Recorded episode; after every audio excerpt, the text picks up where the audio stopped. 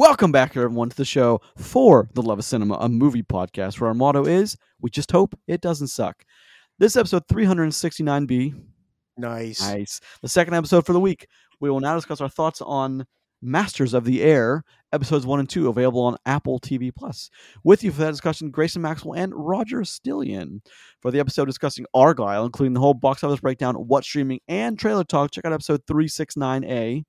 Nice. Posted on Tuesday, 2/13. Well, Roger, the time to talk about Masters of the Air is finally here. We finally get to talk about this. Mm-hmm. After it's been talked about for years and years, it's finally a thing. Let's get into it. So far, Rotten Tomatoes has it, the tomato meter at 86%, and the average audience score at 70%. Okay. What do you think about those? That's fair. Yeah, I think that's probably pretty accurate. Metacritic has it as a 73, which I think is pretty good. Also very fair. Wait, is it 73? Masters of the... It is 73. Okay. Yeah, that's probably right. Yeah, that sounds about right. But yeah, I think that's actually a pretty decent... That's a pretty decent average score as well. So let's talk about it. Masters of the Air. Let's get some particulars out of the way. Mm-hmm. Austin Butler, Callum Turner, Anthony Boyle, Barry Keoghan, Rafferty Law, Elliot Warren, Dave Shields. It's got a number of directors and written by John Orloff. Now, it's important that I think it's important to mention that Spielberg and... Is it Spielberg and Tom Hanks still part of this? Yes. I think that's a big deal. So it's coming off of Band of Brothers and The Pacific, mm-hmm. which I think even from the first two episodes, I feel like you can see what they learned from the reception of both Band of Brothers and The Pacific.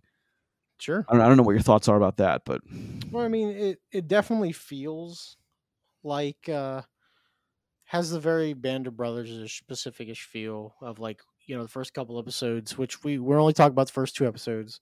Episode 4 did just come out, so we were a couple episodes behind if you really wanted to push it. Really feels like they're building us up to, you know, pay attention to the people we're supposed to pay attention to. And by the end of the second episode, man, we're deep into combat. Like, we ain't messing around. So there's real repercussions. We've already had groups of people die. Which is something if you've watched these shows, because they are based off of real people. Like, this is a mostly true story. You know, we're learning about people that are very famous and that stick around. You know, not everybody's going to make it through here. So I'm really digging this so far.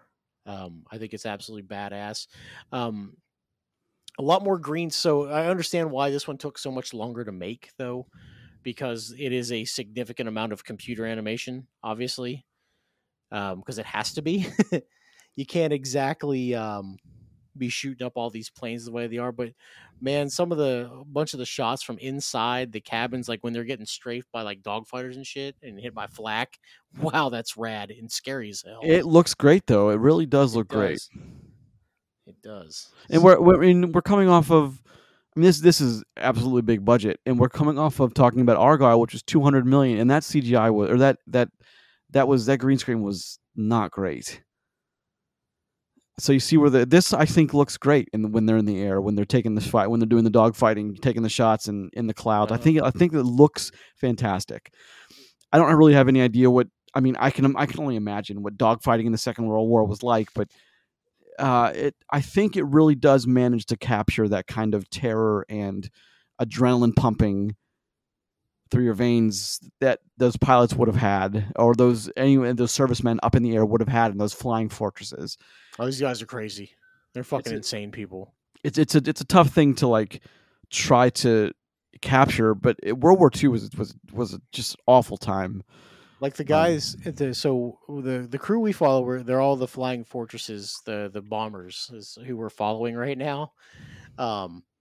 To be the guy in the bubble down below. Oh, my goodness. And the machine gun nest underneath. Good God, that has to be, one, incredibly exhilarating and absolutely fucking terrifying.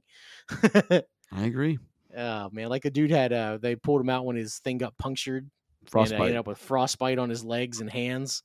Looked horrible. But, I mean, good on him. Good on him. And one thing I really do appreciate, and you find out a lot more of this in the second episode, about how much props they give to their crew like that fix their engines and patch up their planes and repair and reload and all that stuff. Like, I think it's very cool that they made sure that they bring those people in so that, you know, they get their stories told too. I think that's very rad. So I'm really, really enjoying it so far. So I'm going to take the opposite approach of you here. And I really, so I'm only 2 episodes in, and while I'm impressed, I'm not as riveted as I think you are. Just 2 episodes in. Now that could change. I've only seen 2, and there's 9 total coming. So I'm just not as gripped as you are, and I want to be, because I love Band. I thought Band of Brothers was just some of the finest episodic I've ever seen in my life. Some of the greatest TV ever made. Absolutely. Yeah, I wanted. Still, will sit there and watch this all the way through. No questions asked. Oh no, I will too, and I'll give it a fair shake. But I'm not as grabbed as I want to be. Now, I mean, it's tougher because it's not. It's a different kind of combat. And I understand that, but it's sure. I'm just not as into it as I wanted to be. So I don't know. So let me ask you this: why are you so into it? Why do you think it's grabbed you so much already? Well, I think honestly, the reason like I'm so drawn to it is because I understand that we're still very early on, and like I've had no problems with the kind of stuff we're getting so far, but like we're just starting to get attached to these characters and like know who they are. Like, you know, let's talk about Austin Butler's character. Gale Cleven is his real name. Goes by Buck. Yeah. Bro, like this dude is like just cool, right? Like he's the coolest dude in the room always. This dude doesn't even like sports. He doesn't drink, but like, you know, they're having this, you know, sit down with a bunch of the RAF pilots, and he's like, why don't we just take this outside? And just immediately was like, let's fucking take it outside then. He's like, I will punch you in the mouth. Right? And he's not even drinking. You know how badass of a dude that does shit like that? Well, they're playing the Austin Butler character, or the Gale Cleven author. They're playing him as like this kind of like too cool for school kind of. Yeah. But like everyone likes him. He's not really unliked by anybody. He's one of the leaders of the squadron. He's very good pilot. He's very charismatic. He's all the things that a good leader needs to be, or someone who will become a good leader needs to be. And it's the one thing I think they've really captured here is the atmosphere and I love the costumes. I love the atmosphere. I love the people.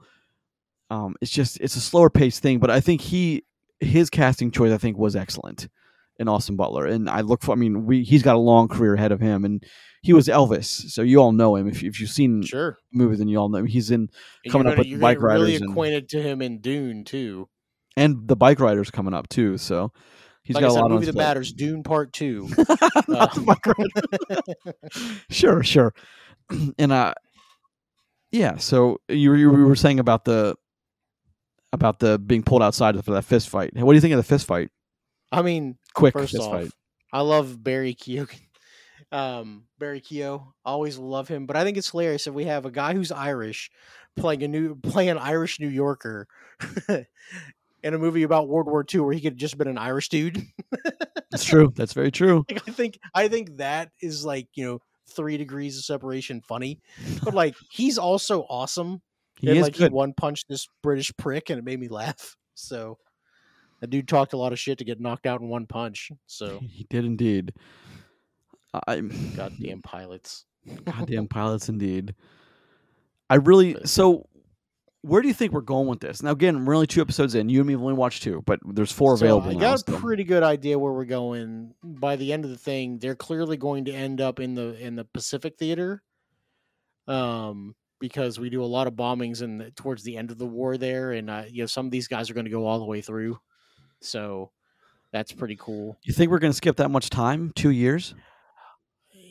I mean, if you haven't been paying attention, we skip like 3 months in between episode 1 and episode 2. No, I know, but it's 43 and doesn't end until 45. So yeah, so I mean, yeah, we got some time, and if you watch the preview, there's definitely some time. They're definitely on a beach somewhere, shirtless. So that's definitely Pacific Theater there. That okay, fair enough.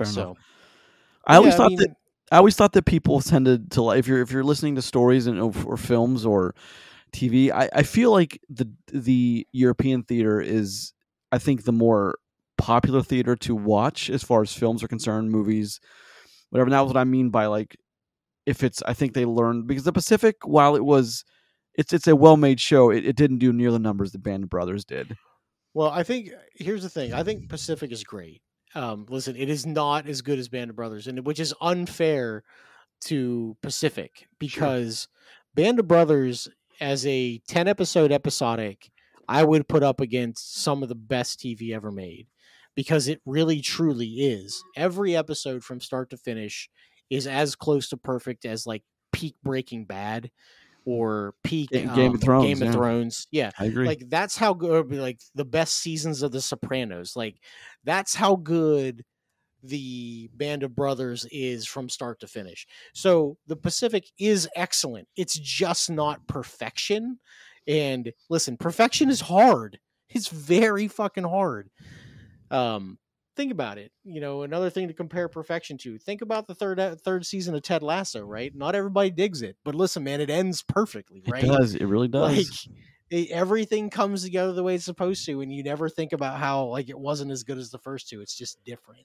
So that's the kind of level. Look, I have no idea if we get to this level with Masters of Air, but I don't have any idea to think that we won't end as strong as we started. And I'm sorry, I'm surprised you didn't like how it's begun so far, but that's all right. I think definitely, like I'm probably, you know, tonight, you know, we film these or we record these on Sunday. So under normal circumstances, I, you know, after this, I would go home and watch some TV. Tonight is actually the Super Bowl, so I'll probably finish watching up that. I won't watch Masters of Air, but over this next week, I will absolutely watch these remaining two episodes, and the third one will be back out, and another one will be back out on Friday. So I think that'll be nice. And then I have to go back to waiting a week, so maybe I'll space it out a little bit more.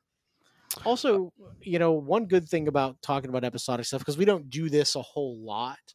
You know, I would like to come back at the end of this and, you know, give like a quick recap. I don't know, I have to do a full episode on it, but just to see what I, you know, what we think about it. And Chris will be able to join us by then, because he's going to get into it. He just didn't have time to catch up on this. So I think, you know, we'll get some pretty good life out of this guy if we want it to be. The only problem with these kind of shows is I don't think, you know, this will be the last hurrah. Like we won't get any more of these. And that's sad, because I do love some damn good episodic TV. I don't know, because it says on Apple, it when you play it, it says season 1 episode. Did the Pacific's Band of Brothers didn't say that? It's just like episode 6. I don't know. So maybe they do have plans for multiple seasons of this. Well, so one thing that is different between Masters of Air and like the and Band of Brothers for sure. So the episodes of Band of Brothers were named. These ones aren't named. It just says part 1 and part 2 so far. So, and, you know, the other ones had like names like Bayonne, which is, you know, the place in France where like everything goes to shit. Bastogne. So, Bastogne. Bayonne's in New Jersey. My bad. But yeah, they talk about that. Like those are the names of those episodes. So they haven't named any of these guys yet. I mean, that's okay. You know, we can just do 1 through 10. It's fine. But I'm digging it so far. I'm happy. Well, I'm certainly happy with it. I expected to love it going into it, and I don't love it. I'm kind of lukewarm on it, but I hope I'm more into it by the time it ends, because I mean, I just hope they find a way to make it to like crank up the riveting, to crank up the rivetingness and about this, and like make me care about the characters. I'm not quite sure the romance has me gripped yet, and I'm a guy who loves the romance and all this stuff, the implied romance and some of the characters and some of the young women that they're seeing. I really kind of hope they ratchet that up, because I think that's important in war when, you know, you keep going out on the, because one thing that the first episodes have done really well is he's talking about, the narrator's talking about how going out on a mission, you expect not to come back. Right. And definitely possible. The Germans were as capable of pilots, and they had more experience. Well, and better tech. Well, yeah, certainly in this stage of the war, their tech was still better. So I like how it kind of gives you the notion of life and death, how it's such an easy thing to skirt that line. And a lot of guys didn't come back. A lot of guys don't come back. I do appreciate that. And I wish more shows would kind of do without pulling punches about having so many people survive at the end of this stuff. We're watching a World War II drama play out. And I imagine that not a lot of the characters by the end of this will still be alive. Yeah, that's what's going to, here's the thing. Not everybody's coming through this. No. And I imagine I have my theories as to who isn't or who won't this time. I don't know anything about the core of bombers that we're following as far as real life is concerned, and that's another kind of advantage. Like, I haven't looked them up, and I won't until the end because I don't want to spoil it. And one thing about Band of Brothers is, like, you could towards the end of the miniseries, you could tell the old gentleman that they have talking in front of each episode. You can almost pinpoint who they were before. Oh yeah. Before it revealed who they were in the end. It didn't it? Did it tell you who they were before? I thought it, the last episode you knew who they were. It told them who they were as they went through. It was kind of rad. Oh, okay. I thought they didn't reveal who it was until the end of it. Oh no, they did them all. But you could see kind of who was. Mm-hmm. You could said who was talking. Oh, did it? I don't think I remember that, but that was kind of a, not that it's a historical thing, so it doesn't matter a whole lot, but you knew who couldn't live and who couldn't die and stuff like that. And I thought that was kind of interesting too. Mm-hmm. There's kind of an effect on this and not doing that. So you really have no idea who's going to come through this and who's not going to come through it. Yep. And I really appreciate that. I really appreciate that we even got this, because Band of Brothers was what, 2000? I think it was 2000. And Pacific was like 2008, I think, around that time. And this is 2024, so I mean, I don't know if we're going to get any more of these. I hope we do. 2001 for Band of Brothers. Okay, so that's 2001, 2008, 2024. I can't imagine we get another one of these down the line. I wish we would, because these stories are, I mean, these are heroes in my book. 2010 for Pacific. Oh, was it 2010? Okay. Yeah. I consider stuff like, you know, you, me, and Chris always talk about, we watch the Marvel stuff, talk about the Marvel stuff is like, anymore though, we're so far past the heyday of the Marvel stuff, and I these guys to me are like, because this is like real heroism. Yeah, absolutely. They don't have powers, they're doing things against what they might not come back, and it's just, to me, that's more interesting than watching a Marvel movie is, because these guys are real people. Sure. And they're doing real things in a real conflict. That, you know, World War II is a fascinating and awful study of people. So I'm relatively happy with what we got so far. I'm not super excited, but I expect by the end that I'm really kind of enamored with the characters. I hope I am enamored with the characters. Any closing remarks for you? No, man, that's pretty good. I hope you end up turning around. Like I said, I hope it continues to be as good for me as it has been so far. So I'm here for it. So good. Let's roll. I'm glad that, I mean, yeah. I wish more people would get Apple Plus that for this reason, because I think it's absolutely worth watching, and it's very competently made as well. It's very well made. It's a great sound. It's got great visuals. The green screen is amazing. The CGI is amazing. So again, I look forward to more episodes of this. I just want it to grab me. Absolutely. All right, gentlemen. Well, Roger, thank you. Chris already left. Yes. This has been episode 369B. Nice. Of For the Love of Cinema, a movie podcast. Each new episode posts every Tuesday and Friday morning at 5 a.m. on the podcast service of your choice of the following five: Apple Podcasts, Podbean, Google Podcasts, Spotify, Amazon Music, and now YouTube. Please leave a comment or two, rate, subscribe. Every little bit helps. More importantly, thank you for listening. Check out the show on Twitter @LoveCinemaPod. I'm @GraceMaxwell1. I am @Roger Stillian. And don't forget to check out the show on Facebook. Always posting things on social media. Send us an email to fortheloveofcinemapodcast@gmail.com. And next week, we're taking a look at American Fiction and Suncoast. Hell yeah, brother. America.